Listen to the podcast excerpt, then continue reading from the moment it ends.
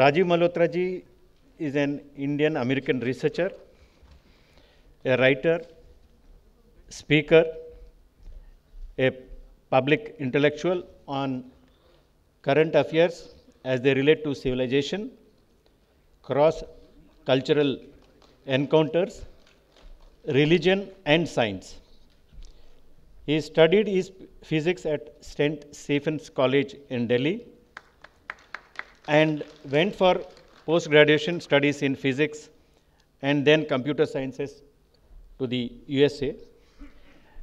At the peak of his career, he took early retirement at age of 42 to pursue I mean, philanthropy, research, and public services. He established Infinity, I mean, Foundation for this purpose in 1994. Rajiv Malhotra ji has conducted original research in a variety of fields and has influenced many thinkers. He has authored hundreds of articles, provided strategic guidance to the numerous organizations, and has over 300 video lectures available online. To best understand Rajiv thoughts and contribution, his books are a good resources. Besides, invading this scared and in, the, in which Rajiv is the main protagonist, he has authored the, uh, the following books, uh, game changing books. One being different, an Indian challenge to Western universalization. Two, breaking India, Western interventions in Dravid and Dalit frontliners. And third, Indra Net, defending Hinduism philosophical unity. And fourth, the battle for Sanskrit is Sanskrit political or scared, or oppressive or liberating, dead or alive. And lastly, the fifth one, I mean, academic Hindu phobia, a critic of N.D. Dogner, uh, uh, erotic school of Indology. So it's a brief introduction of uh, Rajiv Malhotra. As I said earlier, it is very difficult to, I mean, put in words. Namaste. On this uh, auspicious Mahashivratri day, I'm honored to be invited to share my thoughts in the presence of eminent thinkers. I want to discuss the idea of Bharatiya exceptionalism. So I will explain what I mean by this term, ex- Bharatiya exceptionalism. I lived in uh, USA for 46 years, and it's very important to understand that Americans are so proud of something they call American exceptionalism. So I've studied this, then I started studying Chinese exceptionalism, Russian exceptionalism, Japanese exceptionalism, and so on. And then I started asking what would be the equivalent for us. And th- thus came the idea of Bharatiya exceptionalism.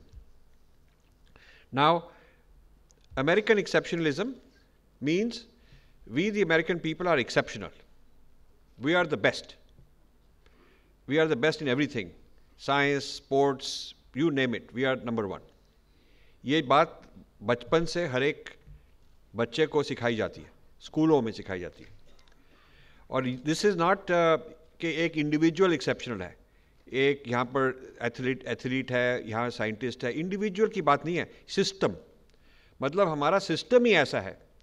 कि वो exceptional लोग पैदा करते जाता the system is exceptional not some individual here and there sometimes we Indians like to say कि भी हमारा we have this man famous that one very good but actually American exceptionalism is saying कि हमारी जो संस्कृति है American संस्कृति is what they are saying that their American संस्कृति is itself exceptional this is very great claim so जो left wing है और जो राइट विंग है अमेरिका में both of them agree there is American exceptionalism the Christian right says it's because of Bible we are chosen people and America is a chosen land in fact famous statement by Jesus Christ was called city upon a hill means the ideal city is on a hill it shines for the whole world जैसे हम कहते हैं, भारत को, Bharat has to show the light So they have this idea from the Bible that uh, there is a city on a hill.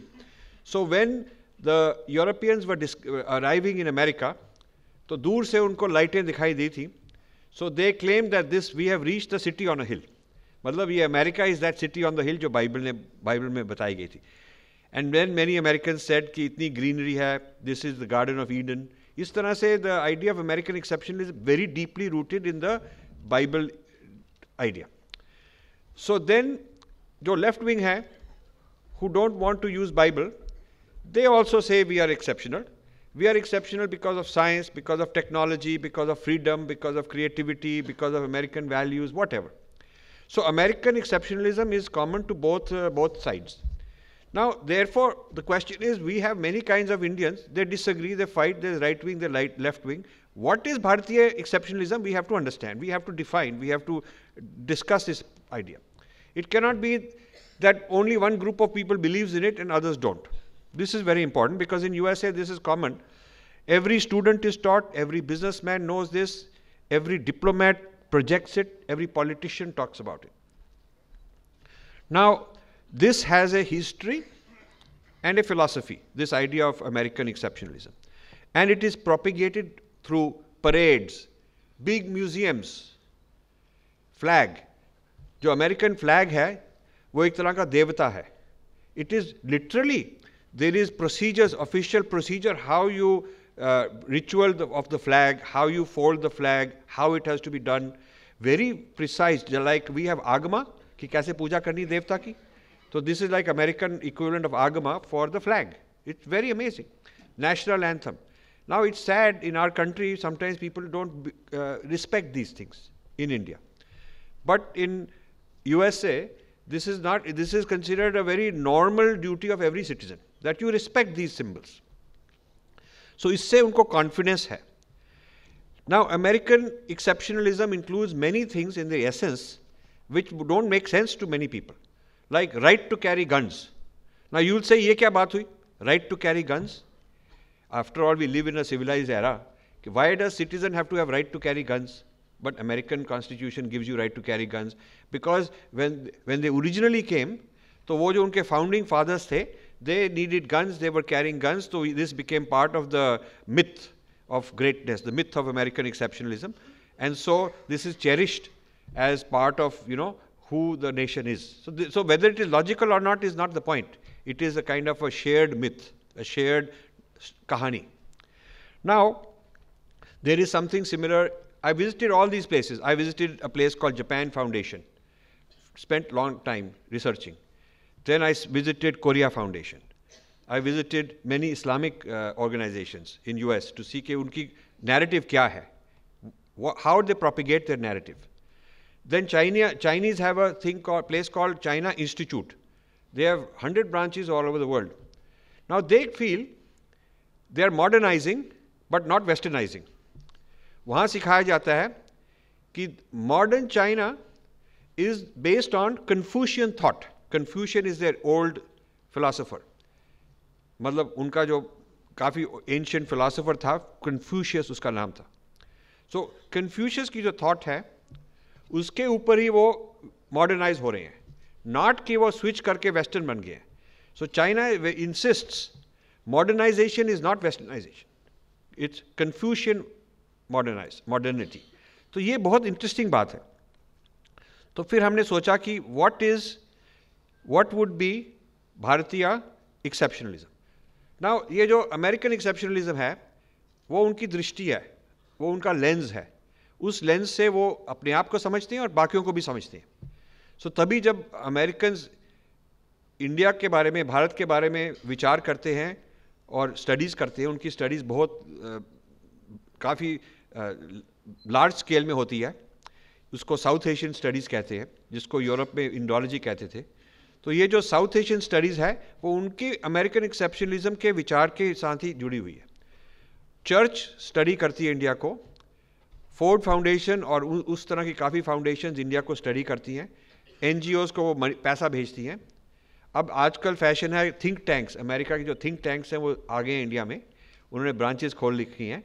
वो भी अपनी दृष्टि के अनुसार इंडिया को स्टडी करती हैं। So America uses its American exceptionalism lens to study everybody so if we want to reverse the gaze सब समझो हम पूर्व पक्ष करना चाहते हैं चाइना के ऊपर अमेरिका के ऊपर, सब देशों के तो हमको पहले तो ये समझना होगा कि हमारी दृष्टि क्या है, हमारा सिद्धांत क्या है, उसके अनुसार ही पूर्व पक्ष करेंगे।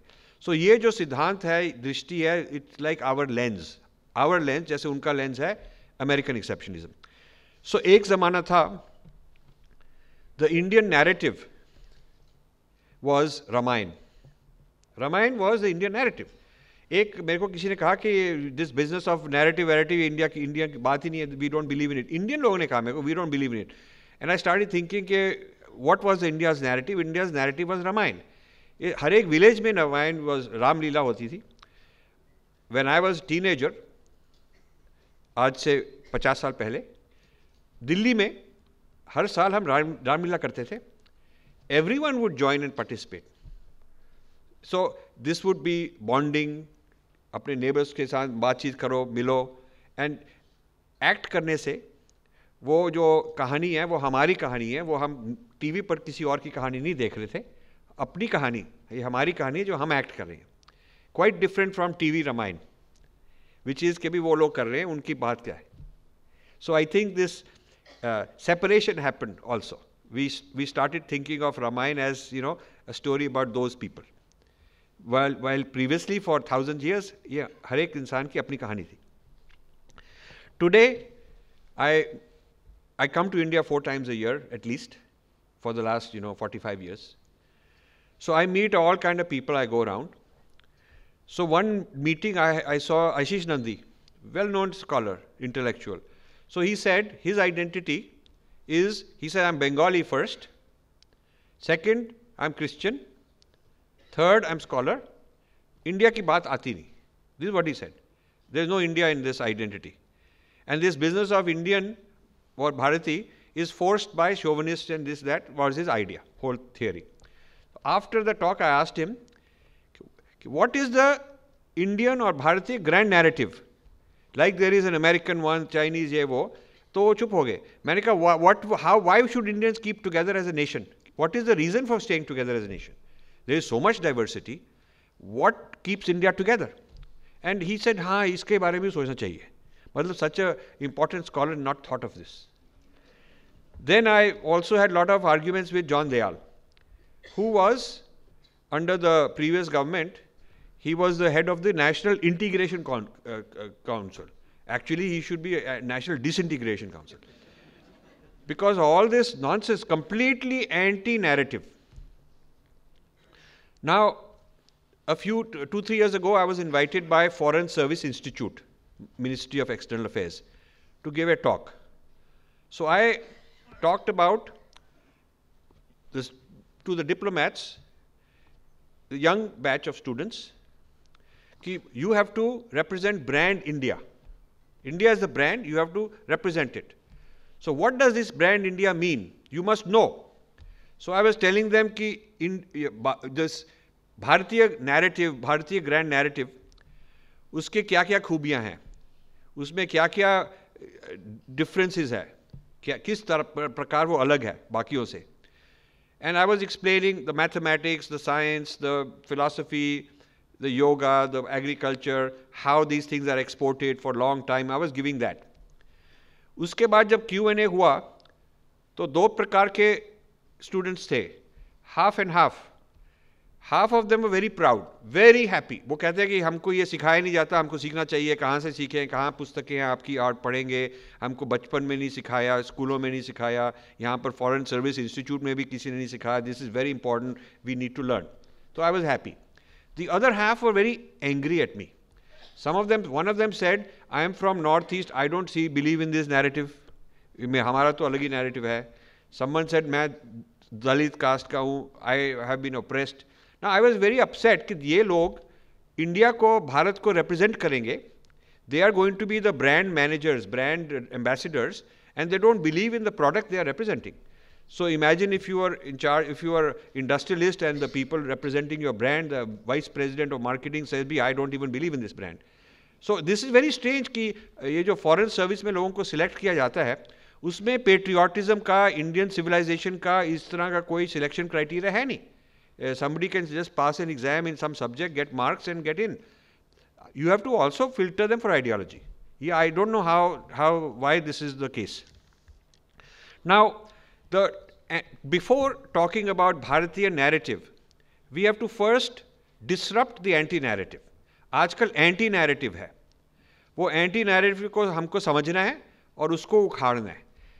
यदि आप एक बगीचा बनाना चाहते हैं तो वहाँ पर आप फूल लगाना चाहते हैं तो फूल लगाने से पहले जो गलत चीज़ें हैं उनको निकाल कर फेंकना होता है। You have to get rid of weeds pests उनको निकालना होता है। उसको हम डिसरप्शन कहते हैं। और फिर जो बगीचा बनाएँगे, उसको हम कंस्ट्रक्शन कहते हैं। उसको कंस्ट्रक्टिव थॉट और डिसरप्टिव थॉट ये दोनों चाहिए। सिर्फ़ पॉजिटिव चीज़ें बोली जाएँगे तो उससे पूरा काम नहीं होगा। आप जितने मर्ज़ी फूल लगाई जाएँ, वो मरे जाएँगे। You have to pull out जो जो टॉक्सिन्स हैं, जो जहर है, जो गलत चीज़ें हैं पहले की, वो निकालनी पड़ती है। तो ये ये जो काम है, ये भी बहुत इंपॉर्टेंट है डिसरप्टिव उसमें लेफ़्ट है बहुत स्ट्रांग हमने पहले तो वेस्टर्न थॉट के ऊपर काफ़ी विचार किया पूर्व पक्ष किया। फिर जो इंडिया में लेफ्टिस्ट है उनके ऊपर भी बहुत कुछ किया। और ये जो ब्रेकिंग इंडिया फोर्सेस है एक पुस्तक है हमारी breaking India breaking India forces में हमने दिखाया कि जो फॉरेन नेक्सेस हैं ये रिलीजियस मल्टीनेशनल्स हैं और ये जो आ, ये फाउंडेशंस हैं फोर्ड फाउंडेशन है थिंक टैंक्स हैं इस तरह के कई कई प्रकार के जो लोग हैं यहाँ आए हैं उनके साथ भारतीय लोग भी जुड़ गए हैं। जिनको हम सिपॉइस कहते हैं, वो उनके साथ जुड़ गए हैं, उनको पैसा मिलता है, वो उन्हीं की आइडियोलॉजी है, उन्हीं एक भी वेवलेंथ में कुछ लोग बाहर बैठे हैं, कुछ लोग यहाँ बैठे हैं, लेकिन उनकी आइडियोलॉजी एक ही है और भारत को तोड़ने का षड्यंत्र वो तैयार कर रहे हैं। अब इसके बारे में ये तो ये पॉइंट पर ही कितने सेमिनार हो सकते हैं और हम कर भी रहे हैं अभी सेमिनार्स हमको जब, हम जब यूएसए में आर्ग्यू करते हैं कि आई एम रिप्रेजेंटिंग इंडिया और I am representing this idea is not Indian idea और भारतीय idea is American western idea तो हमको कई बार वो लोग चैलेंज करते हैं कि who is India is it the Dalits India is it the Muslims India is it the Brahmin India is it the women's India who got murdered मतलब वो हमको डिवाइड करने का, उनका विचार ये है कि there is no one idea और टर्म उसकी है सब नेशनलिज्म सब नेशनलिज्म मीन्स के छोटे छोटे कितने सारे नेशंस हैं, कोई एक नेशन है ही नहीं और एक नैरेटिव है ही नहीं. आप ग, आप गलती कर रहे हैं सबको ज़बरदस्ती एक नैरेटिव सिखा रहे हैं और और ये सिखाने सिखाने के लिए आपका कोई शोवनिज़म है कोई एजेंडा है क्योंकि एक नैरेटिव है ही नहीं। सो so, ये जो इसको सबॉल्टन स्टडीज़ कहा जाता है ये जो फ़ील्ड है जहाँ पर ये नैरेटिव इंडिया जो भारत का नैरेटिव इसको तोड़ने का षड्यंत्र है। अब ये जो फॉरेन इन्वेजन्स हैं जब उसके बारे में इतिहास होता है उसके बारे में हिस्ट्री सिखाई जाती है तो वो उनको जस्टिफाई किया जाता है कि वो इसीलिए आए थे क्योंकि यहाँ ह्यूमन राइट्स वायलेशन हो रहे थे। उनको लोगों को इमेंसिपेट करने के लिए, उनको ह्यूमन राइट्स वायलेशन से ह्यूमन राइट्स उनको ह्यूमन राइट्स देने के लिए वो लोग आए थे। वो लोग इसलिए आए थे क्योंकि यहाँ पर जो अपर कास्ट है और ये कुछ लोगों ने बाकियों को दबाया हुआ था। आर्यंस ने ड्रविडियंस को दबाया था ब्राह्मण्स ने दलित्स को दबाया था, हिंदूज ने मुस्लिम्स को ऐसे दबा के रखे थे आदमियों ने, औरतों को। तो इसलिए उनको फ्रीडम लेने के लिए, स्वतंत्रता देने के लिए ये लोगों को इन्वेड लोगों ने इन्वेड किया था। ये बहुत अक्सर हिस्ट्री में सिखाया जाता है। तो ये जो सेपरेटिस्ट हैं आजकल, ये पहले आइडियोलॉजिकल सेपरेटिस्ट होते हैं। पहली स्टेज है आइडियोलॉजिकल सेपरेटिस्ट उसके बाद ये फिर ये फ़िज़िकल वायलेंस वगैरह शुरू होती है। ये आप समझिए, जहाँ भी आप देखेंगे, जहाँ भी आप सेपरेटिस्ट मूवमेंट है, उससे 20 साल 25 साल 30 साल पहले वो आइडियोलॉजिकल सेपरेटिस्ट होना शुरू हो रहे थे।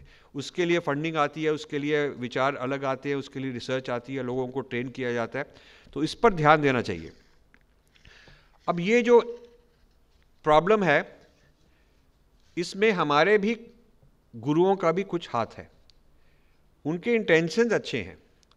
लेकिन जब हम अद्वैत की बात करते हैं तो कई बार कई बार इंडिविजुअल लेवल पर और ब्राह्मण के लेवल पर ये दो लेवल सिखाते हैं। पर उनके बीच में भी लेवल्स हैं। उनके बीच में है फैमिली अपनी विलेज कम्युनिटी सोसाइटी नेशन ये भी लेवल्स हैं। ये इन पर इतना ध्यान नहीं होता।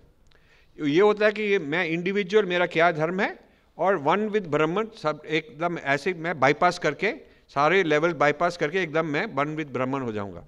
तो पर हमको देश का भी ध्यान देना है, देश की भी रक्षा करनी है। तो उसके लिए जो प्रॉब्लम्स हैं, कई लोग सामना नहीं करना चाहते। उसको कहते हैं, ये तो कॉन्ट्रोवर्शियल हो गया सर अब मैं इस तरह, इस प्रकार की जो भाषण देना चाहूँ 90 परसेंट टेम्पल्स जो हैं वो पिछले 20 साल 25 साल पहले यूएसए में वो अलाउ नहीं करते थे कि हम ये ऐसी कॉन्ट्रोवर्सी नहीं करते। हम तो सिर्फ़ पूजा करेंगे और ब्राह्मण के साथ जुड़ जाएँगे। बट चर्च सिनेगॉग जूस का madrasa Buddhist all other religions they talk about social political cultural issues about society Hindus very scared very scared अब थोड़ा थोड़ा चेंज हो रहा है। अब थोड़ा उनको आफ्टर नाइन इलेवन क्योंकि बाकी कल्चर वाले, बाकी रिलीजन वाले लोग ओपनली ऐसी बातें कर रहे हैं। अब थोड़ा हिंदुओं को भी हौसला है कि हम भी बात कर सकते लेकिन अभी तक काफ़ी गुरु ऐसे हैं इंडिया में, जो कहते हैं कि हम ऐसी कंट्रोवर्सी में नहीं मिलेंगे। लेकिन भगवत गीता में तो धर्म अधर्म की बात ही है। It is the whole thing is about you cannot separate politics it is all about clash of ideologies it is not just के अपनी आध्यात्मिक बात है सिर्फ़। You have to make social engagement otherwise Bhagavad Gita महारात ये महाभारत का फ़ायदा क्या हुआ? You have to understand it also ये जो अर्थशास्त्र है it is not taught enough Arthashastra ज़्यादा नहीं सिखाया जाता। धर्मशास्त्र ज़्यादा नहीं सिखाया जाता। सिर्फ़ हमको उपनिषद उपनिषद गीता में अद्वैत आकर और उसके ऊपर हम चलेंगे तो ठीक है that is very important we need to do that But we also need to introduce other texts which are practical, practical, social, political. We are, uh, and our gurus and teachers have to start expanding the curriculum. अब curriculum को expand करेंगे अपनी भारतीय संस्कृति के बारे में तो फिर आपको ये नहीं होगा कि हम इस इस तरह की बातें ना करें ये कॉन्ट्रोवर्शियल है because after all world is controversial the world is full of controversies तो वो कॉन्ट्रोवर्सीज को जो हम नहीं डील करेंगे तो अगली पीढ़ी वाले बच्चे कैसे डील करेंगे? We have to teach them controversial things also because they have to face all this अब ये जो Indian most most people in this country I I am sorry to say I went to Saint Stephen's College Delhi and whenever I come वहाँ के लोग they get together we have a nice dinner कुछ मतलब good event I am very happy and all of them are doing very well, but they're very embarrassed about these topics. Most of them want to join the Western grand narrative. They feel कि हमको किसी ना किसी प्रकार we want admission into the Western grand narrative. मतलब वहाँ पर कोई हमारे को रोल मिल जाए चाहे छोटा सा ही रोल मिल जाए चाहे हम नौकरी बन जाए चलो ठीक है कम अज़ कम वहाँ आप पहुँच तो गए मतलब इट्स लाइक like हम अपने नैरेटिव को छोड़ के किसी और के नैरेटिव को पकड़ेंगे तो हमको फ़ायदा होगा so this this inferiority complex is there regarding uh, our idea of Bharat. There is a strong inferiority complex we have to deal with. अब देखिए one of the so some people want to join the Western narrative.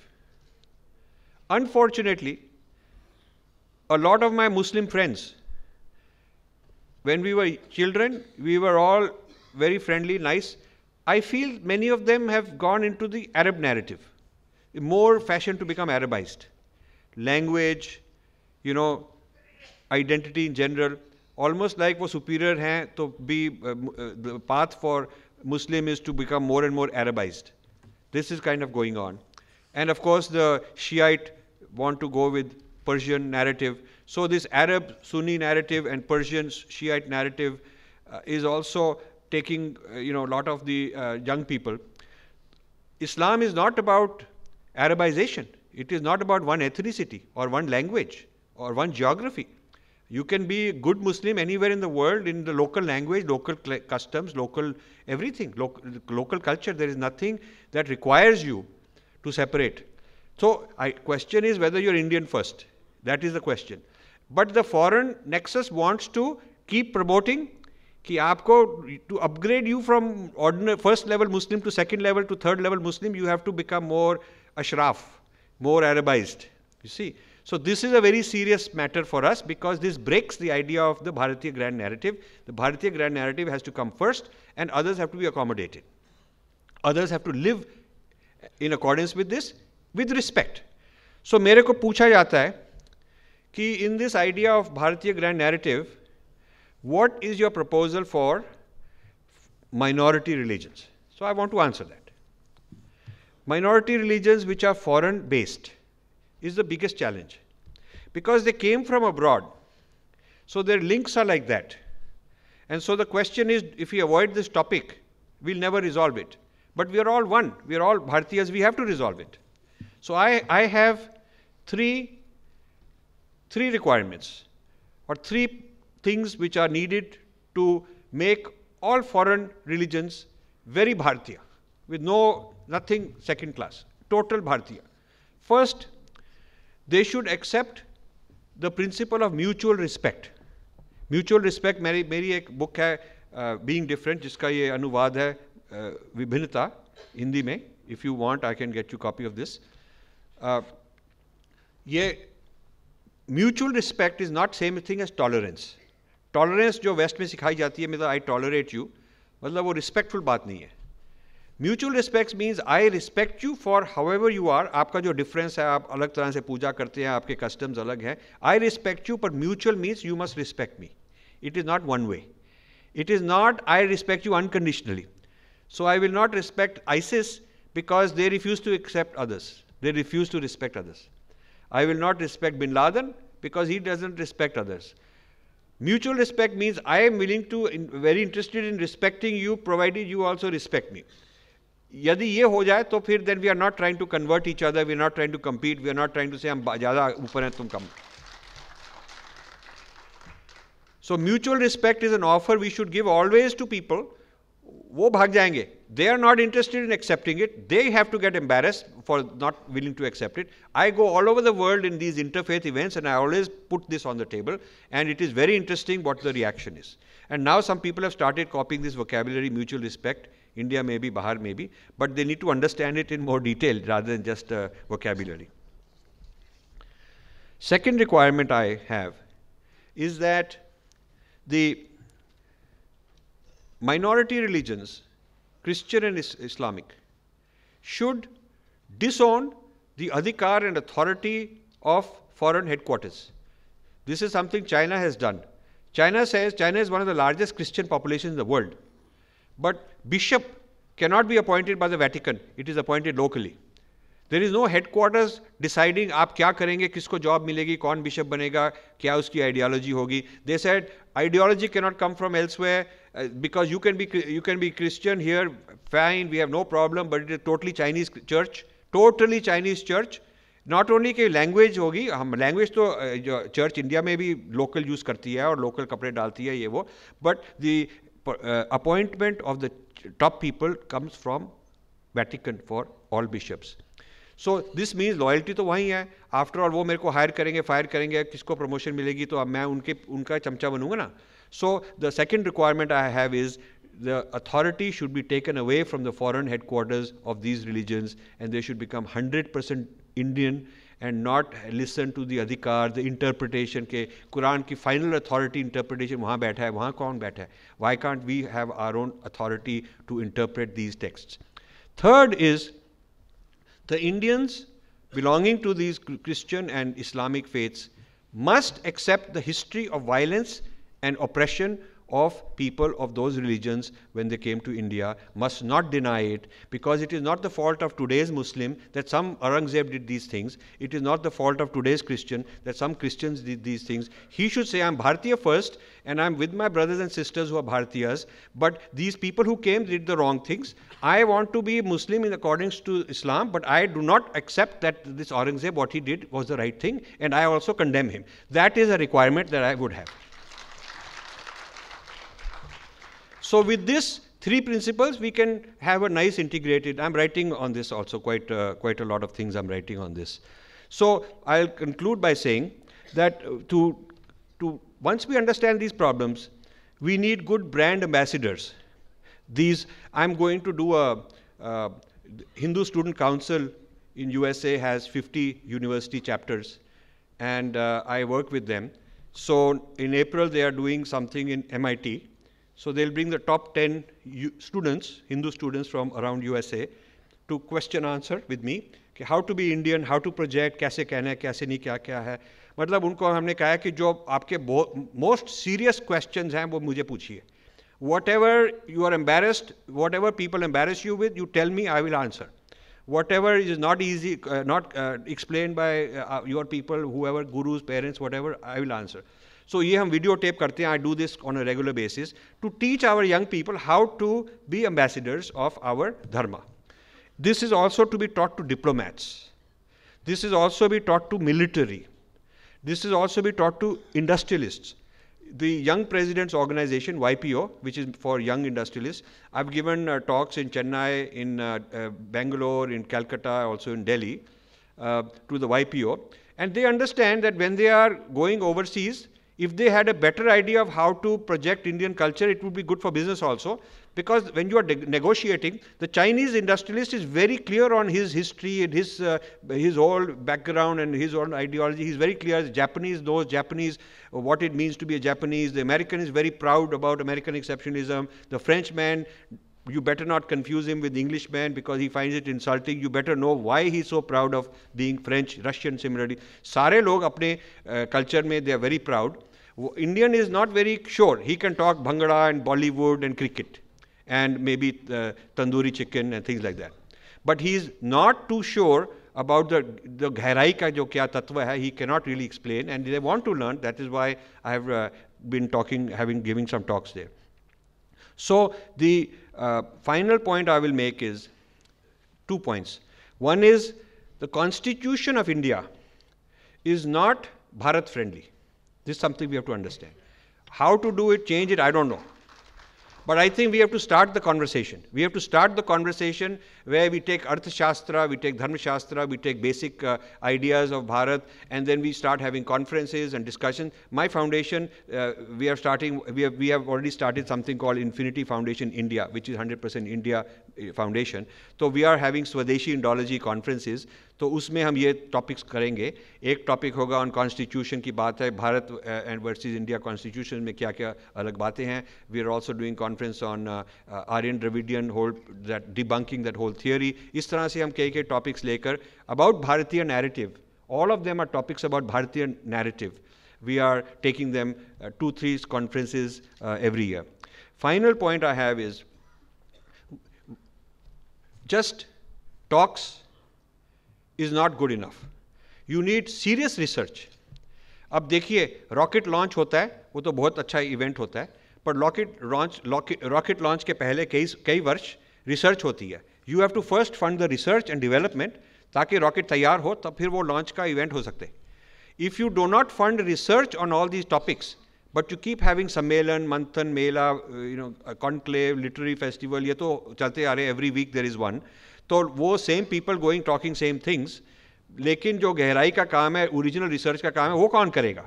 एक दूसरे से copy करते जाएँगे, वही बात recycle होती जा रही है। लेकिन ओरिजिनल रिसर्च करने करने के लिए we need some very serious research centres तो वो हमने Infinity Foundation India starting that we are committed to create brand new 108 scholars top not deep scholars जिनको संस्कृत भी आती है इंग्लिश भी आती है उनको they they know how to debate और स्पेशलाइज्ड एरियाज़ में होंगे तो अभी हमारे पंद्रह बीस तैयार हो गए हैं पिछले साल में हर साल हम we want to add another 10 to 20 more or we will hold them together give them international exposure अब एक Washington DC में हम conference करेंगे where we will give a criticism of from the Indian point of view we will give a criticism of the American study of India through churches, through think tanks, through NGOs, through foundations, through academics, through media.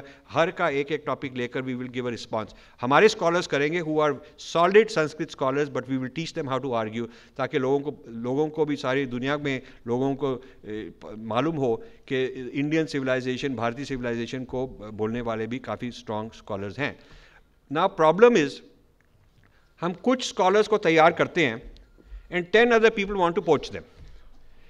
Mother, every, nobody wants to do the hard work to create scholars. Everybody wants to grab hold of them. So, poaching scholars is not going to increase the number of scholars. and poaching ideas and knowledge is also not going to help. we have to, everybody has to invest. You, if you want more fruits, you have to grow more fruit trees. It will take five years before it starts giving fruit. और जब हमने पाँच साल मेहनत की, तपस्या की, काफ़ी कुर्बानी की इन्वेस्ट किया और हमारे जब फ्रूट ट्रीज तैयार हो गए, बाकी लोग आके फ्रूट खा गए तो हमारे को क्या मतलब it's not very fair and people हमारे people will come and eat our fruit and जैसे सब सर हम तो आपकी प्रेस कर रहे हैं, आपका फ्रूट तो बहुत ही अच्छा है और fruit is one fruit is for everybody like that the point is point is that if you really want to help you must invest in expanding the supply not the consumer side कि अब हम consume करते जाएंगे ये जो knowledge है इसकी supply increase करने के लिए आपको इन्वेस्ट करना होगा you can come and help us expand or you can start your own we will help you but let's create more scholars and let's create more scholarship and not just more manthans talking the repeating the same thing and let's not poach each other's scholars but respect that we are building our home team of 108 you should build your home team and we should all work together धन्यवाद। एक विचार आया narrative के बारे में। मैंने राजू मल्होत्रा जी ने कहा, हम अपने नैरेटिव भारत के नैरेटिव नहीं करते, दूसरे नैरेटिव में जीना चाहते हैं। भगवत गीता में यही कहा था, स्वधर्म निधनम श्रेय परधर्मो भयावह। इसीलिए कहा होगा, हमको अपने नैरेटिव में रहना है दूसरों के नैरेटिव ये भयावह होता है, उसका कई परिणाम हम देख चुके हैं। तो इसलिए इस विषय पर विचार करें और करते समय कई अपने देश के इस भारत बोध से दूर रहने के जानबूझकर प्रयास करने वाले लोग, जिनके बारे में राजू मल्होत्रा जी ने विचार रखा, ऐसे लोगों के संदर्भ में भी आपने कहा और लोगों को भारत बोध से दूर रखने के लिए प्रयास करने वाले लोग हैं, जिनको बुद्धिजीवी कहा जाता है। ऐसे लोग भी इस प्रकार के सभी प्रयत्नों के सामने चुनौती होते हैं। तो राजू मल्होत्रा जी ने एक विषय कहा कि वायलेंस के संदर्भ में आपने कहा कि हिस्ट्री ऑफ़ वायलेंस वो एक्सेप्ट करना चाहिए। वो एक्सेप्ट करना छोड़िए साहब इस देश के अंदर बौद्धिक क्षेत्र के ऐसे लोग हैं वायलेंस हुआ ही नहीं ऐसे कहने वाले हैं। तो एक्सेप्ट कैसे करेंगे? हाँ इसलिए तो समस्या है। तो इसलिए इतिहास को सही अर्थ में प्रस्तुत करने की भी आवश्यकता है। एक्सेप्शनलिज्म के संदर्भ में बिल्कुल भगवती प्रकाश जी ने जो मैं राजू मल्होत्रा से अभी मंच पर बात ही कर रहा था, आपने जो बताया और माइक के द्वारा डॉक्टर भगवती प्रकाश जी ने वही कहा, भारत के जो एक्सेप्शनलिज्म है, वो समन्वय में है, सामंजस्य में है, सर्वसमावेशकता में है।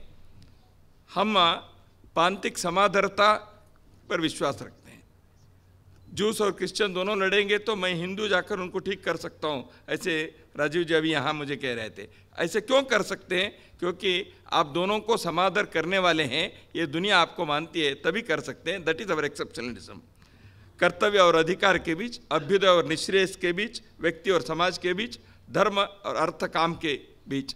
एक संतुलन, समन्वय सामंजस्य बिठाने के जो एक्सेप्शनलिज्म हमारा है, उसी कारण राष्ट्र के वैभव के दृष्टि से जो राष्ट्र के आर्थिक, बौद्धिक अन्य अन्य आयामों में एक, इस प्रकार के एक्सेप्शनली संतुलन और समन्वय बिठाने के जो एकात्म दृष्टि से विकसित होने वाले राष्ट्र के चिंतन के में संभव है। लेकिन, इन चीज़ों को हम, वर्तमान और आगे की पीढ़ी के कैसे कर सकते हैं ये हमें सोचना चाहिए। महर्षि अरविंदो ने एक विचार कहा था, उसको कहकर मैं मेरे कर्तव्य समाप्त करता हूँ। महर्षि अरविंद ने कहा, एक जगह पर उनके फाउंडेशन ऑफ़ इंडियन कल्चर में उन्होंने कहा है, हमारे पास बहुत है। पिछले सत्र में लीना महेंद्र जी ने कहा, पहले के कहते हैं, आगे के कहने चाहिए? तो महर्षि अरविंद ने कहा कि अपने पास जितने हैं, उन सब के बारे में आज क्या है? भारत बहुत इसी दृष्टि से है। हम अपने पास जो ज्ञान संपदा है, उसका पूरा अध्ययन करे कैटलॉगिंग करे डॉक्यूमेंटेशन करे, आज के भाषा में मैं कह रहा हूँ, उन चीज़ों को प्राप्त करे, अध्ययन करें। ये एक बात है। महर्षि अरविंदों ने हम सबसे अपेक्षा की है, दूसरी बात, हम केवल अध्ययन करें, उसको करें ऐसे नहीं, वर्तमान युग के लिए, युगधर्म के साथ उसको कैसे प्रस्तुत करना है? Articulation to the modern times ये दूसरी बात हमको करनी चाहिए। तीसरा है जो बहुत कठिन है ये स्वयं महर्षि में द मोस्ट डिफ़िकल्ट थिंग हम इस ज्ञान संपदा को आने वाले युग के लिए नए ज्ञान को सृजन करते हुए उसको जोड़ने का कार्य भी कर रहा है ऋषि ऋण चुकाने का काम वो है भारत बोध यही है ऐसे मैं मानता हूँ नमस्कार।